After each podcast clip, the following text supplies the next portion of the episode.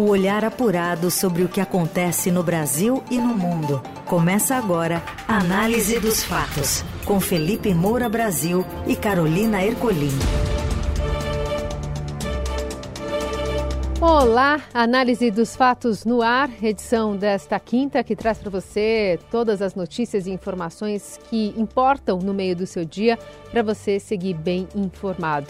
Tudo bem, Felipe? Salve, salve, Carol, equipe da Eldorado FM, melhores ouvintes, sempre um prazer falar com vocês, análise dos fatos ao vivo agora e logo em seguida disponível nas plataformas de podcast. Vamos com tudo.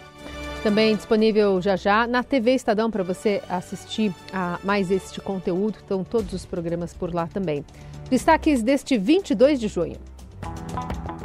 TSE começa a julgar a ação que pode deixar ex-presidente Jair Bolsonaro inelegível até 2030. Político é acusado de abuso de poder. Da Europa, presidente Lula volta a criticar Banco Central, que manteve juros altos em 13,75% sem aceno para queda futura. E ainda, novo plano diretor de São Paulo amplia áreas de prédios altos e prevê isenção fiscal para estádios do Corinthians, Palmeiras e São Paulo. O que acontece no Brasil e no mundo. Análise dos fatos. O Tribunal Superior Eleitoral começou nesta quinta o julgamento que definirá o futuro político de Jair Bolsonaro e de todo o campo da direita nas próximas eleições. Acusado de abuso de poder político, conduta vedada, desordem informacional e uso indevido dos meios de comunicação, o ex-presidente pode perder os direitos políticos e ficar sem disputar a eleição por oito anos se for condenado. Ou seja, ele ficaria inelegível até outubro de 2030, abrindo uma disputa pelo espólio bolsonarista. Não há previsão de o julgamento ser concluído hoje. O ministro Benedito Gonçalves abriu o julgamento com a leitura do relatório, que durou duas horas. O documento de 45 páginas não apresenta nenhuma conclusão sobre o mérito do processo. É um resumo técnico do andamento da ação até agora. Já a defesa do ex-presidente, na figura do advogado Tarcísio Vieira de Carvalho, abriu a fala tentando despolitizar o julgamento não está em julgamento como quer se fazer crer o bolsonarismo. Não se está a arbitrar uma disputa sangrenta, imaginária entre a civilização e a barbárie. Não está em julgamento, mesmo porque o Tribunal Superior Eleitoral é um tribunal, não é um parlamento, não é um colégio eleitoral. Não está em julgamento, portanto, aqui, nesse processo, a validade por exemplo, de um processo de direita para a vida política da nação. Carvalho acusou o PDT, autor da ação contra Bolsonaro, de tentar instrumentalizar a justiça eleitoral, chamou a ação de impostora e defendeu que o processo não pode ser usado para varrer do mapa político um projeto de direita para o Brasil. A defesa também tenta salvar o vice, general Braga Neto, ao defender que sua eventual punição no caso só pode ser personalíssima. Jair Bolsonaro afirmou nesta quinta que será uma afronta caso o TSE o torne inelegível. Disse que ainda gostaria de continuar 100% ativo politicamente que, com essa eventual decisão do tribunal, perderia um pouquinho desse gás. A minha idade, o que eu gostaria de fazer? Eu gostaria de continuar ativo 100% na política. E tirando os seus direitos políticos, que no meu entender é uma afronta isso aí, você perde um pouquinho desse gás. Eu acredito que eu fiz ao longo de quatro anos é algo para ser estudado, né? Declaração consta nas redes sociais do ex-presidente foi dada poucas horas antes do início do julgamento. Bolsonaro embarcou para Porto Alegre nesta manhã, onde participará de encontros da Transposul. Bom, o Ministério Público Eleitoral faz a leitura do seu parecer que é favorável à inelegibilidade e a gente vem acompanhando os bastidores desse julgamento, sabe que a tendência é que Bolsonaro seja declarado inelegível. Ele está aí mais pianinho, ele está com medo, é, não só de perda de direitos políticos, mas até de alguma punição mais grave. Então ele tem evitado maiores polêmicas, como a gente viu ao longo de quatro anos, com ataques rasteiros, como ele fez na reunião de embaixadores. É, Tenta-se, depois das acusações e fake news de Bolsonaro, alegar que ele simplesmente estava levantando questionamentos. Não é verdade. A gente tem que ter apreço pela língua portuguesa. Quando você tem uma dúvida, você faz uma pergunta sem que sequer a premissa contenha uma acusação. Acusação e desinformação, de maneira afirmativa e peremptória, elas não são questionamentos. E quando você faz isso com o uso da máquina pública, com toda a estrutura que o Palácio do Planalto dispõe, é, mandando uma mensagem para embaixadores de outros países, é claro que existe uma gravidade. Existe sim um duplo padrão do Tribunal Superior Eleitoral e, obviamente, ele vai ser usado aí pela propaganda bolsonarista para tentar desqualificar essa decisão e pintar Bolsonaro como vítima. Por quê? No julgamento da chapa Dilma Temer, não se levou em consideração o contexto, não se levaram em consideração as provas é, colhidas após ali é, o prazo. Né, simplesmente se focou é, naquela questão inicial. E agora se está levando em consideração todo o contexto, já que é, essas acusações, esses ataques e tudo que Bolsonaro instigou acabaram resultando, é, direta ou indiretamente, nos atos golpistas de 8 de janeiro. A invasão com depredação de patrimônio público dos prédios dos três poderes.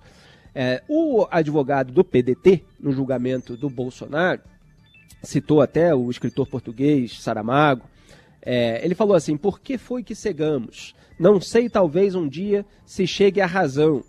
É, essa não é a ação da reunião dos embaixadores, mas do ataque às instituições. Quer dizer, o advogado do partido que é, colocou a ação, ele está chamando atenção para a questão geral, para a questão é, do contexto, mostrando ali o conjunto da obra do qual a reunião dos embaixadores é uma parte. Uma parte imoral, diga-se. E o, a, a defesa do Bolsonaro falou o seguinte: não está em julgamento o bolsonarismo. Não está em julgamento a barbárie. Não pode ser assim. Está em julgamento a reunião com os embaixadores. Quer dizer, a defesa do Bolsonaro tenta levar o caso para o específico. A gente ainda é, vai ter aí é, o, o, voto de cada ministro e amanhã vai poder comentar melhor. Mas eu queria ler aqui é, um textinho que o Estadão me pediu para fazer de análise em primeira mão aqui para os melhores ouvintes da Eldorado FM. Eu, Felipe, antecipei em 16 de agosto de 2021, um ano e 75 dias antes da eleição, o seguinte: abro aspas. Em resumo, a estratégia eleitoral de Jair Bolsonaro consiste em polarizar com o então ministro do TSE, Luiz Roberto Barroso, e o presidente da corte, Alexandre de Moraes, colando a própria imagem na das Forças Armadas e deixando no ar a hipótese intimidatória de intervenção militar, sempre narrada como reação legítima a um golpe alheio anterior já que o bolsonarismo terceiriza suas responsabilidades e não admite derrotas antes, durante nem depois. Fecho aspas. Então isso estava dito lá atrás. E como eu também apontei naquele mês, o bolsonarismo recorreu a essa estratégia de manipulação de massa porque subiu ao poder com um discurso antissistema, baseado no combate à corrupção da esquerda. Mas depois das revelações do funcionalismo fantasma da família Bolsonaro e dos escândalos do governo de seu patriarca, precisou de outra base para sustentar a retórica. Com isso, a propaganda bolsonarista desviou o foco do eleitorado da sabotagem do combate à corrupção real, com extinção da Lava Jato, afrouxamento da legislação penal e instrumentalização de órgãos de fiscalização e controle, para essa pose forçada de vítima do sistema eletrônico e de outras conspirações eleitorais. Foi desse modo que Bolsonaro fortaleceu duplamente o sistema que jurava combater.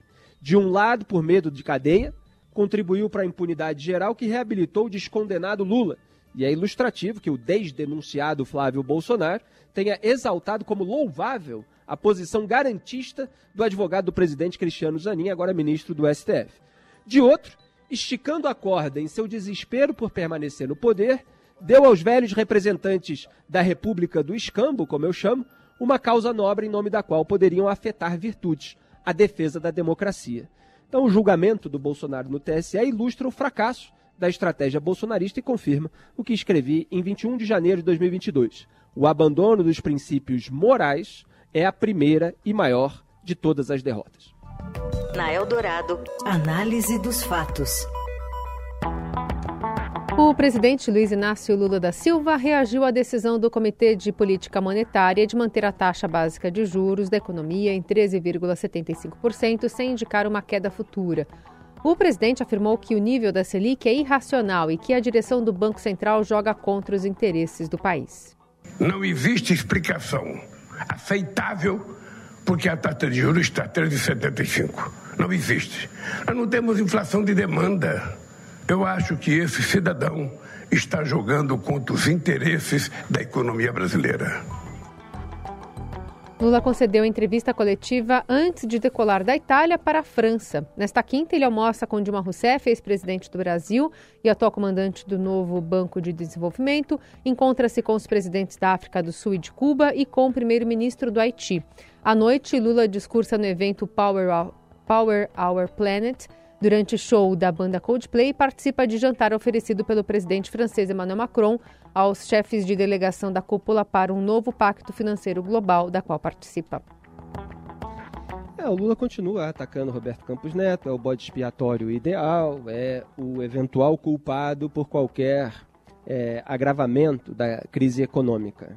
É, o Campos Neto está tendo uma postura muito firme, quer dizer, o Banco Central não se curvou a toda essa verborragia do Lula e manteve a taxa Selic em 3,75%, o que está contribuindo para a queda da inflação no Brasil. Só que o cenário internacional ainda apresenta é, é, instabilidades, ainda causa é, preocupação. Então a previsão é de queda desses juros lá para o segundo semestre e até mais para o final do ano. Né? Embora muita gente estivesse esperando ali para agosto, tem gente que acha que só virá em novembro. E quando a gente olha para os bancos centrais de outros países, o que aconteceu aí de ontem para hoje, nesses últimos dias, é sinalização de aumento dos juros nos Estados Unidos, é aumento de juros na Inglaterra, é aumento de juros na Noruega, é aumento de juros na Suíça, é, Indonésia e Filipinas mantendo ali taxas inalteradas.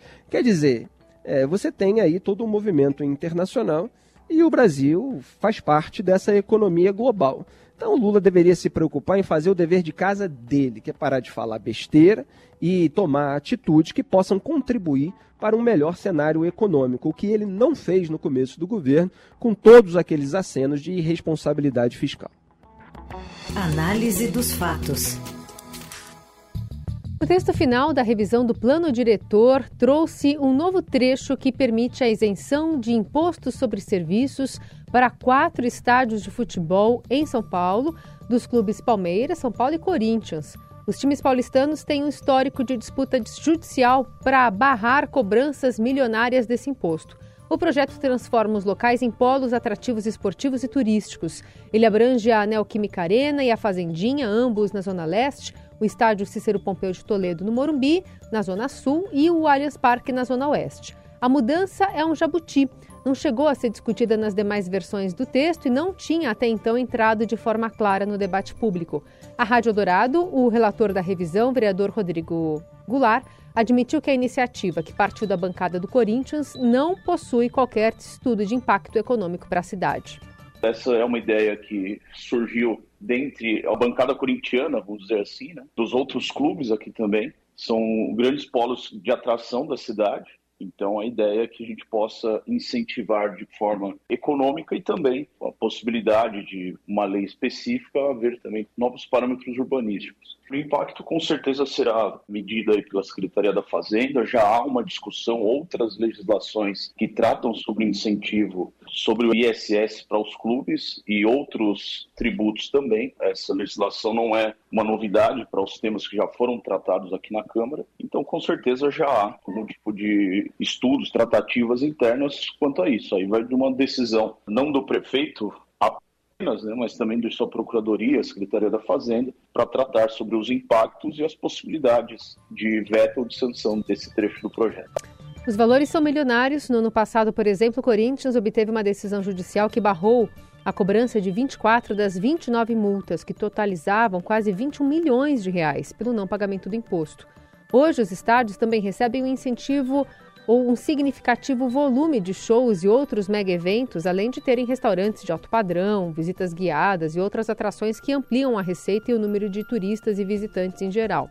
A revisão do plano terá a segunda e definitiva votação na Câmara Municipal nesta segunda, dias antes do recesso legislativo, depois será encaminhada para promulgação pelo prefeito Ricardo Nunes.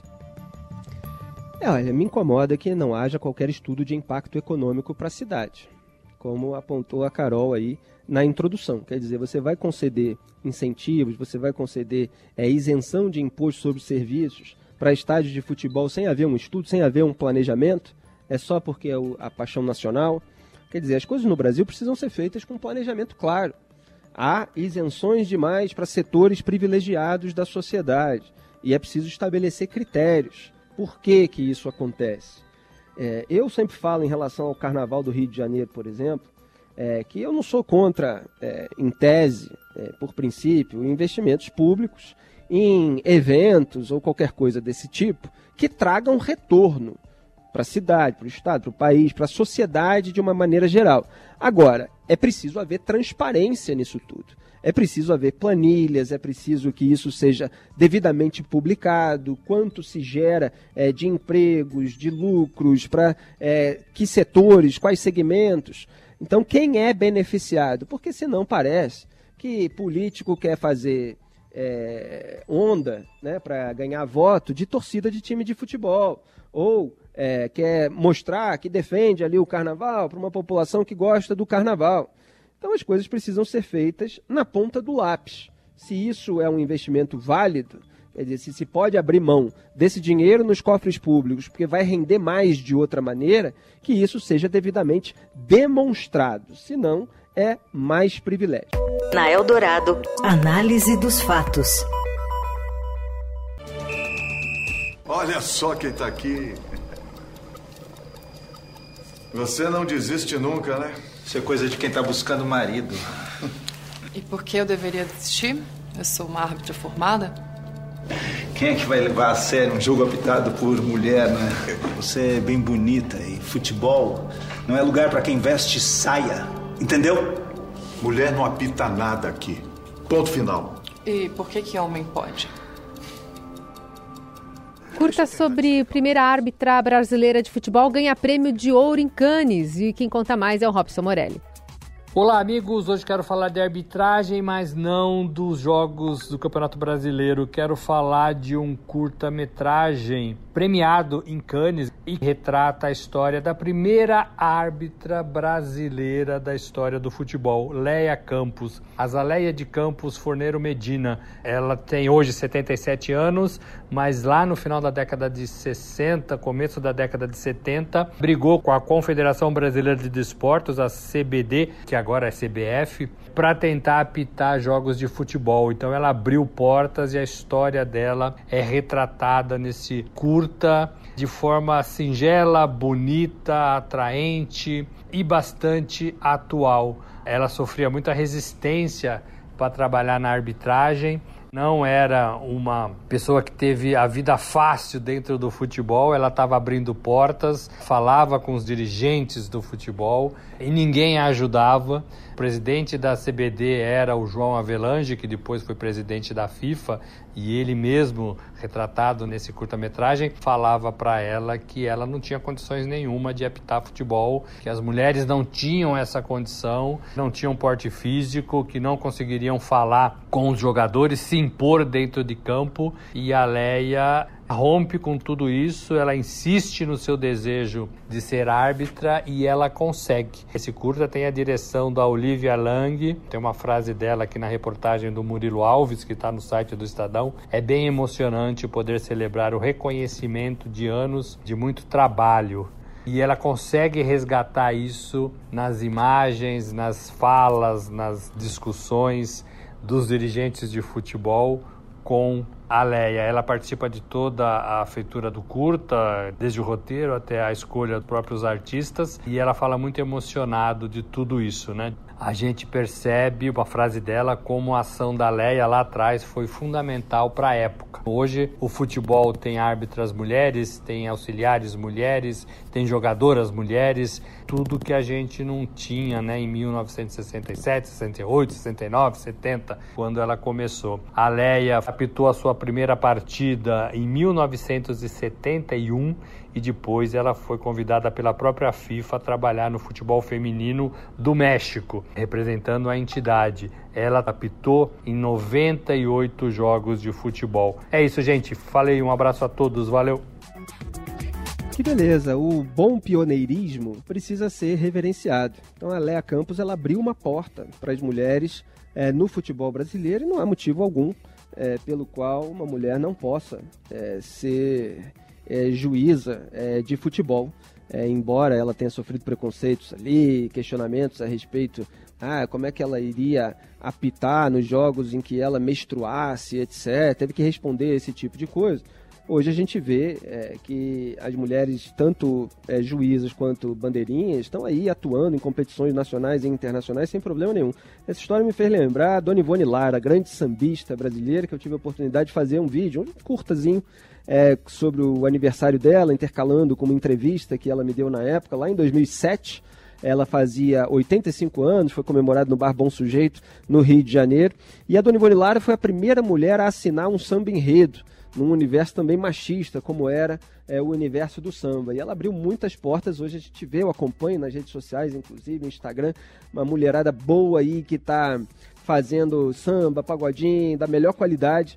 É, e eu acho fundamental reverenciar quem foi a pioneira, né? quem enfrentou ali, sem vitimismo, é, e botou o nome para jogo. Quer dizer, é, você só precisa ter é, qualidade e competência, independentemente do sexo. É isso que precisa ser avaliado e que bom que a gente tem exemplos. Na Eldorado, análise dos fatos.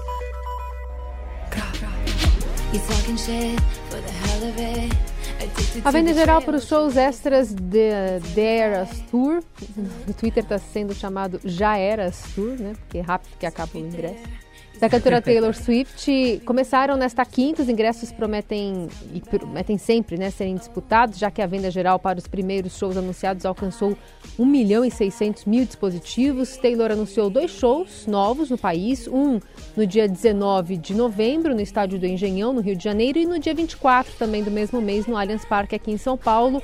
Só que essas apresentações, entre aspas, extras, Porém, são surpresa só para os fãs mesmo, porque tem combinações das datas bem antes nos bastidores. Quem conta pra gente dessa apuração é o editor de cultura do Estadão, Rodrigo Ortega. Boa tarde, Rodrigo. Boa tarde, Carol. Boa tarde, Felipe. Eu não sei se vocês já passaram por essa situação, mas eu já, e muito fã de música que quer ingresso para esses mega shows, vê o anúncio, vai atrás, fica na fila, mas os ingressos se esgotam. Aí a pessoa fica muito preocupada, mas logo depois aparece. Data extra, conseguimos mais uma data para Taylor Swift, para Roger Waters, para Harry Styles, enfim. Essas datas extras, como elas são negociadas?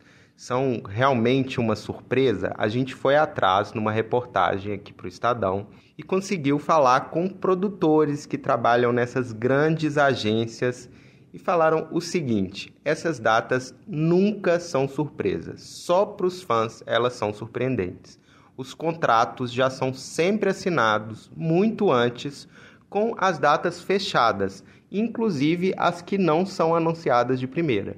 É claro que isso gera uma sensação de escassez, uma sensação de que eu tenho que conseguir o ingresso para essa data e aí lota e depois uma segunda rodada dessa busca pelos ingressos, assim se vende muito mais. E o interessante que a gente descobriu é que esses contratos, como são fechados antes, já com as datas extras, caso seja vendido muito pouco e não haja uma demanda por essas datas, mesmo assim o artista recebe o seu cachê. Então é uma jogada que é boa para as produtoras por garantir essa busca, essa demanda, esse buzz, mas por outro lado também tem um risco para elas. O fã fica sabendo só depois, mas com essa reportagem a gente pelo menos conhece como é a negociação nos bastidores. É, o nome disso é marketing, grande estratégia de marketing, né? Você faz menos eventos, o pessoal corre para comprar, depois você abre o outro, o pessoal corre para comprar também, porque é o último, já é extra, e assim você não deixa aquele pessoal que, vendo que tem muitas opções, é, deixa ali para cima da hora, né? Então você já tem um retorno financeiro mais rápido. Não entendo nada de Taylor Swift, já falei outro dia que parei na Whitney Houston, mas minhas sobrinhas entendem e estarão num desses shows no Brasil. Tomara que elas gostem e que dê tudo certo. Esse negócio de marketing também tem aquela de. É a turnê despedida, né? E aí passa ano e passa ano e. Exatamente, faz despedida todo ano. Continua, exatamente. tem muito disso. Bom, e assim a gente vai encerrando o análise dos fatos de hoje com trabalhos técnicos de Moacir Biasi e o comando da mesa de som de Carlos Amaral. Produção, edição e coordenação de Laís Gotardo. Um beijo, Carol, abraço, melhores ouvintes, até amanhã. Até amanhã.